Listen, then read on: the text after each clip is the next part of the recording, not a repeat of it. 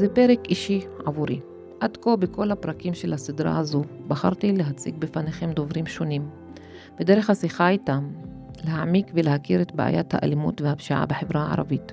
כיצד הם מתמודדים איתה ומנסים לשנות אותה. בפרק הזה אני מחליפה כובע, והפעם אני אהיה זו שמספרת על ההתמודדות והמסע האישי שלי. מסע שהתחיל רשמית לפני 25 שנים כשהפכתי להיות עובדת סוציאלית ואקטיביסטית, אבל האמת היא שהוא כנראה התחיל הרבה קודם.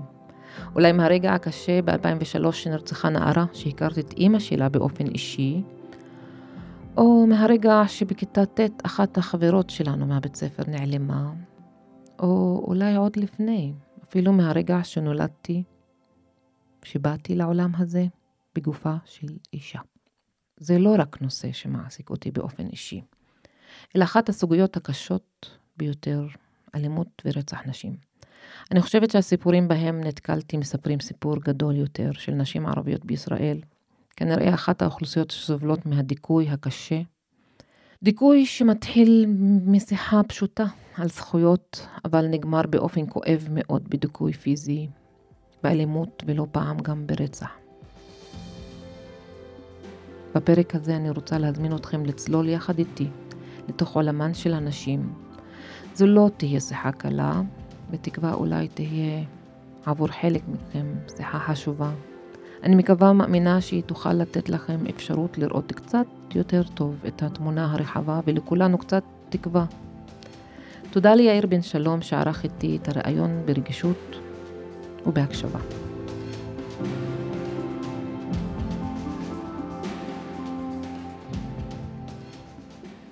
צמח, מה הביא אותך לעסוק בנושא הזה ולהפוך אותו למפעל חיים כמעט?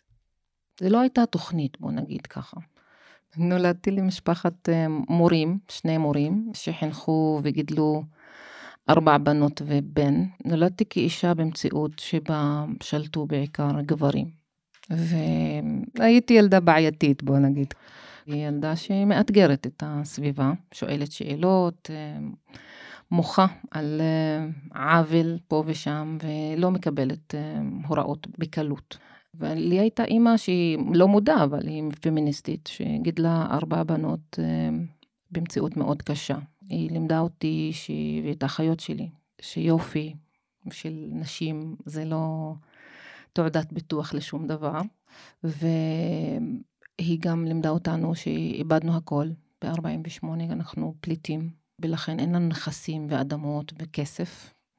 היא לימדה אותנו גם שכדי להצליח צריך ללמוד. שאפשר לקחת ממני הכל, אבל לא מה שיש לי בין האוזניים, וזה השכל.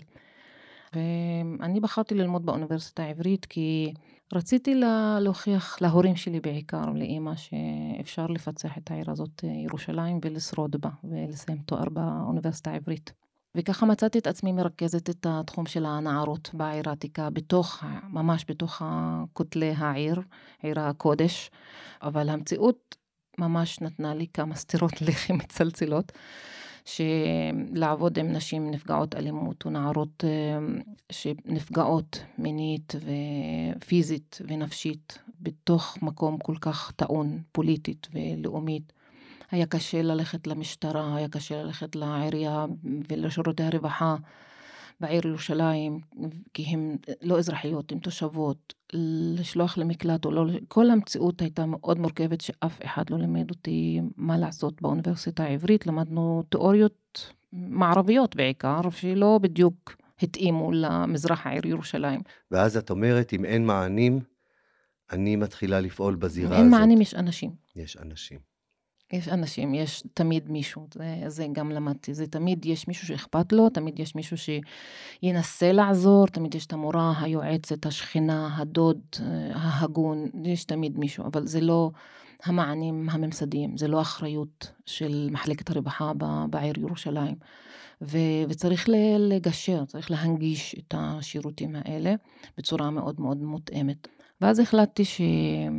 אם המטרה היא להילחם ולהיאבק בנושא הזה של האלימות המגדרית או אלימות נגד נשים, אז לפחות ברמה של המעמד של האנשים שסובלים צריך להיות שווה. אני צריכה לנטרל, סליחה על המונח הזה, את כל המציאות הקשה של הקונפליקט הישראלי-פלסטיני, ואז החלטתי לעבוד בתוך הגבול, בתוך אה, הקו הירוק, ועברתי לעיר מעורבת בלב ליבה של ישראל, שזה לוד. ובלוד בעצם את אה, מקימה את נועם. בלוד נחתתי כמנהלת המתנ"ס. ונפתח מתנ"ס בלוד, מתנ"ס ערבי, היחיד שהיה בלוד, והתמודדתי על המכרז הזה, ובגיל 24 הייתי מנהלת אה, מרכז קהילתי. חשבתי שזאת עיר קרוב לתל אביב, אין בעיה של שפה, אין בעיה של תחבורה, אמור להיות בסדר. כאילו המציאות אמורה להיות סבבה, כמו שכל... עיר נאורה. אמורה להיות במרכז הארץ, אנחנו לא מדברים על פריפריה. ומה פגשת? מה הייתה המציאות שפגשת? וואו, מהר מאוד הבנתי שאחוז הנשירה של נערות ממסגרות אה, חינוכיות הוא כפול בערים מעורבות. מצאתי רמת העוני מאוד מאוד גדולה בערים רמלה, לוד ויפו וערים אחרות כמו עכו גם. מצאתי שאין בעיר הזאת, יש חמישה בתי ספר אה, יסודיים ואין בית ספר אחד תיכון, ואז שואלים למה יש נשירה. מצאתי מציאות של נישואי בוסר, של נישואי קטינות, אבל אה, בהיותי מנהלת הטראומה הראשונה שפגשתי ממש בפנים, זה היה רצח של צעירה שהייתה במתנ"ס, בתנועת הנוער, בת 15, נורתה למוות בזמן שישנה, ואימא שלה הייתה גם בקבוצת הנשים. והתחלתי לשאול שאלות, ואף אחד לא רצה לענות עליהן. למה זה קרה? זאת אומרת שגם האימא היה לה יותר נוח, או שהיא חששה ובחרה להסתיר את נסיבות הרצח של הבת שלה? עד שהגעתי לאימא, דווקא לקח זמן, אבל היא סיפרה, ואף אחד לא רצה לשמוע את הסיפור שלה. ואז החלטתי כמנהלת המתנ"ס להרים אירוע, שבו נספר את הסיפור.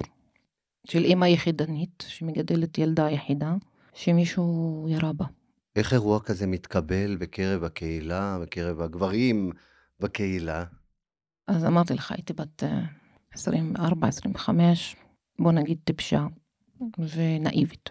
והם רצו להשתיק את הדבר הזה, ואמרו שמתנ"ס לא עוסק בתחומים האלה, מתנ"ס אמור לעשות שמח. אני אמרתי, מתנ"ס זה מרכז קהילתי, וזה קרה בקהילה, ולא כל דבר בקהילה אמור להיות משמח. וצריך גם לדבר על התופעות האלה. הבנתי מהר מאוד מהעובדות והעובדים שזה לא המקרה היחיד, ואף אחד לא מדבר על זה. ויש כאלה שלא אהבו את זה, אבל לשמחתי הייתי מנהלת, אז קיבלתי החלטה כן להזמין את האימא, להזמין איש דת, איש משטרה, שייח, כל ההרכב פאנל מאוזן כמובן, ולדבר על תופעת האלימות נגד נשים, ו... ולהזמין אנשים לדבר. ואז באותו יום, באותו ערב של האירוע, הגיע אליי למשרד אה, מישהו, שביקש להיכנס ולפגוש אותי, גבר, והוא ישב ואמר, אני רוצה שתבטלי את האירוע הזה. שאלתי למה, הוא אמר ככה, כי אני מבקש, ואני הדוד של המנוחה, ואני לא רוצה שתזכירו את שמה, ולא רוצה שאחותי תעיד או תספר או תדבר. היא נרצחה, הלכה לעולמה, נקברה, ואת צריכה לשחרר. אז שאלתי שאלות, אמרתי לו, ומה אם לא אציית, אדוני? אז הוא שאל אותי, את יודעת איך היא נרצחה? אמרתי לו, כן, מישהו שם כרית על הראש שלה וירה בה. ואז הוא אומר לי, את יודעת איזה סוג נשק היא נורתה בו? אמרתי לו. ואז הוא אמר לי, זה היה M16, ואז הבנתי מהתנועות של המזכירה שלי, כאילו ככה מעבר לדלת, שזה איש מאוד מסוכן. ואז אמרתי לו, ואם בכל זאת נקיים את האירוע, אדוני, מה, מה יהיה? ואז הוא אמר לי, יהיה ירי רנדומלי באירוע שלך, וזה על אחריותך. ואז uh, סיימתי את הפגישה, קראתי לכל המכובדים ובעלי העניין, כולל מפקד התחנה, כדי לעשות הערכת מצב. כולם כמובן ישבו אצלי שבעה גברים שהמליצו לבטל את האירוע, כי זה שלום הציבור. ביקשתי מהם שכל אחד יעשה את העבודה שלו. אני, העבודה שלי כעובדת סוציאלית קהילתית לארגן אירוע בקהילה. אחרי טראומה כזאת, ביקשתי מהשוטר לשמור עלינו, כי זה התפקיד שלו, מאיש הדת להגיע אחרי התפילה עם כמה אנשים כדי שיהיה אמירה, וביקשתי לקיים את האירוע בכל זאת. וזה היה אחד מהאירועים הכי מרגשים ומוצלחים שהרמתי בחיים שלי. אולם מלא, מלא הגיע, וגם הגיעה האישה, האימא, ודיברה. למרות שאח שלה היה כן. אצלך. ואני שומע מהסיפור שלך שזאת אה, אבן דרך מאוד מאוד משמעותית בהחלטה שלך שאפשר לעשות דברים גם אם מישהו מאיים עלייך. נכון. אני, אני, אני סתם עובדת סוציאלית, אבל האימא הזאת שחיה את השכול הזה, ואיבדה את האישה או את הילדה היקרה לה מכל, זה היה כל עולמה. והיא רצתה לספר את הסיפור, ואני נתתי רק במה. אם לה היה את העוז והאומץ לעשות את זה, מי אני להגיד לא? אני לידה, היא הגיבורה. אני רק למדתי ממנה, ומסתבר שהרוצח זה אותו איש שישב אצלי. הוא סוחר סמים ונשק, מוכר למשטרה, והילדה הזאת ניסתה להגן על האימא שלה כשהדוד הרביץ לה, והיא אמרה שאני אספר למשטרה מה יש לנו בבית. וזה היה הסוף שלה. רוצה להגיד לך ולכל המאזינים שאותו רוצח עד היום לא נתפס, הוא נכנס לכלא על סחר בסמים ולא על רצח אותה נערה בת 15, שעד היום היא נמצאת ברשימת התיקים הלא מפוענחים במשטרת ישראל. מה ההבדל בעינייך בתוך החברה הערבית בין הפשיעה בכלל לבין אלימות המכוונת כנגד נשים בפרט? אלימות נגד נשים היא, היא תופעה עולמית, לצערנו. אנחנו יודעים שכל עוד יש פטריארכיה ויש גברים אלימים, אם, יש, אם נסו כל סוגי האלימות כדי לשלוט בנשים בסביבה שלהם. וזה לא מייחד נשים ערביות. מה ששונה בחברה הערבית, שבעשור האחרון יש מעין הפרטה לנושא של הפשיעה המגדרית. זה אומר שגבר ש... מתגרש מאשתו, או אישה שיודעת, וזה גם מחיר שאנחנו משלמות, יודעת שהיא לא רוצה להמשיך בזוגיות אלימה או מנצלת, בגלל שיש ביקוש ויש שבעה ארגוני פשע בחברה הערבית, ש... וזה המיפוי של המשטרה כמובן, וגברים כאלה היום אלימים משלמים מחיר כדי להעניש או לפגוע בנשים. המיתוס הזה, שיש קטטה בח... בתוך המשפחה, שהגבר האלים אה, לא השתלט או לא שלט בעצמו, הוא לא נכון. היום יש פשיעה מאורגנת גם נגד הנשים הערביות, כמו שיש נגד הגברים הערבים. בכל שנה נרצחים 120 בני אדם, בסביבות 15 נשים ערביות. אנחנו 58 אחוז מהנרצחות במדינת ישראל. אנחנו רק 20 אחוז מהאוכלוסייה. ורצח הנשים, כשאני התחלתי לעבוד בנעם, היינו פחות מ-50 אחוז, היום 60 אחוז כמעט מהנרצחות במדינת ישראל על רקע מגדרי הם נשים ערביות. אז הפשיעה הזאת היא מגיעה למחוזותינו, מגיעה לפשיעה המגדרית. את אומרת לנו, וזה אבל... מדאיג אותי מאוד. אני מבין שזה מדאיג אותך, אבל את אומרת שאני שומע ממך ומבין שנשים ערביות הן מטרה קלה ו- וזמינה לאלימות ולהזמנת אפילו הרצח ו- ואלימות. היא גם זולה. כשאני התחלתי לעבוד היה 200 אלף אה, המחירון. היום ב-30 אלף אמר לי מישהו שאפשר להוריד אישה. מישהי, אה, הגרוש של רבאב אבו סיאם, מורה, אימא לשלושה ילדים, הקורבן האחרון בלוד, אמר בבית משפט שזה יעלה לו 50 אלף שקל והוא יגמור את העניין. והרצח זה כאילו הקצה שבקצה. אנחנו מדברים על פציעות, על ניסיונות רצח, על איומים. יש בעיר לוד לבד 50 נשים מאוימות. כאילו בסכנה גבוהה.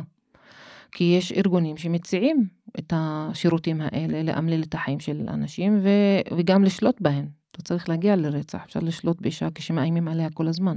גם על בעלי עסק שחייבים לשלם אה, חאווה, דמי חסות. זה פעם לא היה. השוק השחור, הנושא של סחר בכלי נשק. עכשיו עובדתית, פעם, לפני עשרים שנה, ידעו אנשים מי, למי יש נשק בכפר. שניים, שלושה אנשים שיש להם קשר עם המשטרה או עם השב"כ, אבל היום ילד בן 17 מפרק חתיכת נשק ומרכיב אותה ב-30 שניות. והוא השיג את זה באלף שקל. אפשר לתת לילד 500 שקל להעביר כדורים מפה לשם. ואפשר לאיים על אישה לירות שלושה כדורים, לא לפגוע, בשלושת אלפים שקל. יש מחירון. זאת אומרת שיותר אה, קל או שווה אפילו לגבר אלים להזמין. לא ללכלך את הידיים. את ה- לא ללכלך ולהזמין בתמורה, הוא ואז שוהה ארגון עושה את זה. במרוקו, בדובאי, מצטלם, ויש לו אליבי, וזה אומר שאישה יכולה לרצח במדינה הזאת, ואף אחד לא ימצה את הדין עם הרוצח הערבי הזה שמסתובב ויעשה את זה שוב, וראינו שיש מקרים של משפחות מסוימות שנרצחו חמש נשים, יש משפחה אחת, עשר נשים בעשור, תחשוב, למה? כי הגבר הזה שעשה את הדבר הזה יודע שהוא לא ייתפס, אז הוא יכול לעשות את זה שוב. אז אני כפמיניסטית, כאקטיביסטית, כשהקמתי את ארגון נעם, אז אנחנו רוצים לשים את הדבר הזה על השולחן. רוצים לשים את המספרים המזעזעים, וגם את המקרים, וגם את הסיפורים, ולהראות את המציאות כמו שהיא כדי לטפל בה. כדי לטפל בבעיה צריך להודות שהיא קיימת. ובמדינת ישראל אין רוצח יהודי שרצח אישה יהודייה על רקע מגדרי שאנחנו לא יודעים מי הוא. ומדינת ישראל ומנגנון הצדק בה מצא איתו את הדין. אין. 99 אחוז מהנשים שנרצחו במדינת ישראל, ואני בדקתי עד שנת 56. חזרתי אחורה. את טוענת כעת כלפי הרשויות שחוקרות את הרציחות, ואני שואל, איפה החברה הערבית בעניין של החינוך? הרי כל הדברים האלה, המ- המקור שלהם זה בחינוך המאוד בסיסי, החל מתוך המשפחה, אל גן הילדים, אל בתי הספר, על, על מה מלמדים אותם, על מיקום האישה במשפחה, כיצד, האם יש עיסוק של נעם או של ארגונים אחרים שאת מכירה, שעוסקים גם בעניין הזה של ה- המיקומה של האישה בחברה בתחום החינוכי. אני מסכימה איתך שזה מתחיל בחינוך, זה מתחיל במה שיש בבית ומה קורה בגן הילדים, ואתה, אה, זה גם משהו עולמי, כדי לשנות מעמד נשים בכל חברה צריך לחנך נשים וגברים, ילדים וילדות בצורה אחרת. זה מאמץ מתמשך הרבה שנים שנושא פירות. המהפכה שנשים ערביות עושות היא מהפכה בכל המובנים. נשים ערביות היום לומדות יותר, עובדות יותר, מתגרשות יותר, וגם גיל הנישואים אה, עולה. כאילו אפשר לכפות על ילדה בת 16 גבר אה, מסוים, אבל אי אפשר לכפות על אישה בת 25 עם תואר ראשון. אולי אפשר, אבל יהיה הרבה יותר קשה. עכשיו, וגם אם, אנחנו רואים ש-30% ממקרי הגירושים בחברה הערבית מתפרקים בשנתיים הראשונות. זה אומר שהיא גם בודקת את הזוגיות הזאת, ואם היא לא מתאימה, אז לא מתאימה, כי אין, אין אצלנו זוגיות לא במסגרת הנישואים. וזה אומר הרבה על מה שהנשים בתוך החברה עושות. ומה שגברים היום, אנחנו גם בדקנו את הנושא של עמדות של גברים צעירים בנושא של שוויון מגדרי. זה לא, הם לא הפכו להיות נגיד פמיניסטים שרופים, אבל יש שוני, משתנים הדברים. החברה עוברת טרנספורמציה ומודרניזציה, והמעבר הזה מאוד קשה להרבה אנשים. אבל הרכבת הזאת יצאה לדרך. מי שעדיין מקרטע על, בוא נגיד, רכב משנות ה-60, הם לא עגלה, זה משטרת ישראל. אי אפשר שהנשים הערביות, אנחנו מדברים על פרויקטים לשילוב הנשים הערביות בהייטק, כאשר עדיין איזה שוטר זוטר בתחנת רמלה, מגיעה אליו אישה מוכה בשתיים בלילה, והוא אומר, החזרתי אותה לדוד שלה, והוא חתם לי על נייר שהיא תהיה בסדר. ולכם כארגון, יש שיתוף פעולה עם המשטרה? את יושבת עם קציני משטרה בכירים כדי להציג בפניהם, לשים בפניהם מראה, לבקש מהם לפעול אחרת, או להנחות את השוטרים בתחנות לפעול אחרת? התשובה בגדול היא כן, ואני לא היחידה. מתישהו כשאני התחלתי לעבוד היה לי כעס מאוד מאוד גדול על משטרת ישראל, כי פגשתי שוטרים שלא מבינים מהחיים שלהם. והם עדיין מדברים על כבוד המשפחה, מדברים על זה, והם כאילו אפילו שוטרים שהעידו שגם ככה המשפחה לא תשתף פעולה, אנחנו לא ממהרים לזירה כי עד שינקו באקונומיקה, כל הבדיחות האלה על, על רצח נשים. היום המצב הוא קצת שונה, יש אה, יותר ויותר שוטרים שלוקחים אחריות ויודעים שהם מופקדים על הביטחון של החברה הערבית ושל הנשים הערביות, אז יש שינוי מסוים, אני חייבת להגיד. ויש יותר אמ, אה, פתיחות ללמוד. אז התירוץ הזה שלא ידענו מה קורה בתוך החברה הערבית, אז הוא, הוא בדרך לפתרון. משם עד לקחת אחריות ולעשות הכל, אבל הכל, כדי לעזור לנשים הערביות ולתפוס את הרוצחים האלה ולשים אותם בכלא, הדרך היא מאוד מאוד רחוקה. ומבחן התוצאה הוא זה שקובע. אני יודעת שבעשור האחרון, וזה גם מחקרים שלנו וגם של הכנסת וגם של משרד הרווחה, שנשים ערביות הכפילו את ה... אה, וגם משטרת ישראל, מספר התלונות על נושא של אלימות נגד נשים, אלימות מינית, דברים שהיה עליהם טאבו. נשים מתלוננות יותר, מספרות יותר. יש לנו אישה שהגישה 28 פעמים תלונות. יש אישה שנרצחה ביפו, סמר אה, ח'טיב, ושהיא הגישה, הגיעה למשטרה עם תיק הראיות, והיא אמרה שאני הולכת לרצח, כי ניסו לרצוח אותה, והרצח ההוא פוענח אחרי שלוש פעמים של ניסיון. ו, ו, והיא הייתה עם המשפחה שלה, ויש יותר מודעות. הקמנו למשל בנעם את הפורום של האבהות והאימהות שפועלות. כל הזמן אמרו כבוד משפחה, זה רצח במשפחה, ואנחנו הבאנו אימהות שהן מעידות, אחיות שהן מעידות, הקורבנות שנשארו בחיים. מה קורה לנשים אחרי הרצח? העימות הזה עם ההליך המשפטי או הליך מיצוי הצדק, זה ההתעללות האמיתית. ולכן כשמשטרת ישראל והפרקליטות ובתי המשפט יבינו ויפנימו שהם מופקדים על החיים של כולנו, יתחילו להתחיל לזוז משהו. ואת פועלת בדיוק בזירות האלה, עם הרשויות, עם אה, משטרת ישראל כשצריך, אה, בכנסת אם צריך לחוקק אה, חוקים, אתם שמה עם כל הארגונים. מה את מאחלת לעצמך לעשור הקרוב? אני מאחלת לעצמנו מנהיגות שתבין שזה משימה לאומית וזה לא חברה ערבית, זה לא החברה הבדואית ולא הדרוזית ולא... לא, זה חברה של כולנו. אני מאחלת לעצמי ולאח ולכל הילדים שלנו, שיגדלו במקום שכל ילד וילדה יקבלו הזדמנות שווה לפרוח ולגדול ולהתפתח במקום מאוד מאוד בטוח ופתוח. הביטחון האישי הוא צורך בסיסי, זכות בסיסית, ואני מאחלת לעצמנו שנחזור לימים שבאמת נרגיש שאנחנו שייכים למקום הזה. ואולי אז תעשי הסבה לעיסוק שמח יותר, שלא נזדקק. תודה רבה לך, סמך סלימה, היה תענוג.